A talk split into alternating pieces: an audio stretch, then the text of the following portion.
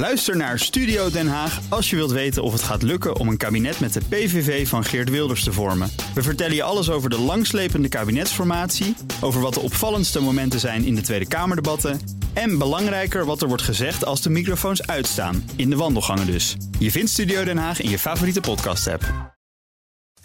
De column van Bernard Hammelburg.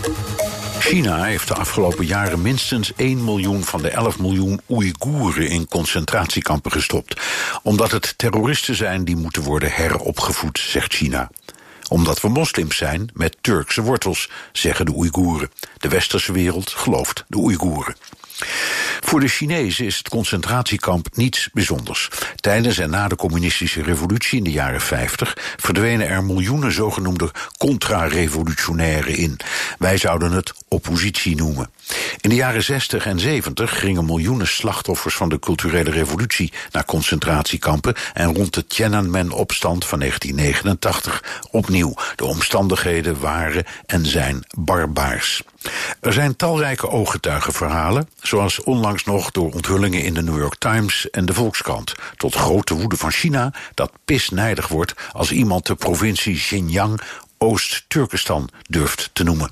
Dat deed de Duitse voetballer Mesut Özil, die voor Arsenal speelt, in een serie tweets waarin hij het opnam voor zijn moslimbroeders en zusters, met als gevolg dat de Chinese staatstelevisie CCTV de wedstrijd Arsenal-Manchester City uit de programmering schrapte. Chinese fans waren boos en teleurgesteld door Mesut Özil, schreef Beijings Engelstalige propagandablad Global Times in een front verontwaardigd artikel. Misschien nog wel interessanter was de kernboodschap van Özil's tweets. Daarin stelt hij dat er in de westerse wereld uitvoerig aandacht wordt besteed aan het lot van de Oeigoeren, maar in de islamitische wereld vrijwel niet. Korans worden verbrand, moskeeën gesloten, religieus onderwijs verboden, religieuze leiders één voor één vermoord. De mannen gaan de kampen in. Chinese mannen nemen hun plaats en onze zusters worden gedwongen Chinese mannen te trouwen. Maar de moslimwereld zwijgt. Özil is een optimist, want het is nog veel erger. Van de zomer tekende een groep Arabische landen een steunbetuiging aan China vanwege de goede stappen ter verbetering van de mensenrechten. Onder de ondertekenaars waren Algerije, Bahrein, Egypte, Kuwait, Oman, Saudi-Arabië, Sudan, Syrië en de Verenigde Arabische Emiraten. Wat moet je daar nou op zeggen? Ja, misschien dat het met de mensenrechten altijd erger kan dan in China. Zoals in deze landen.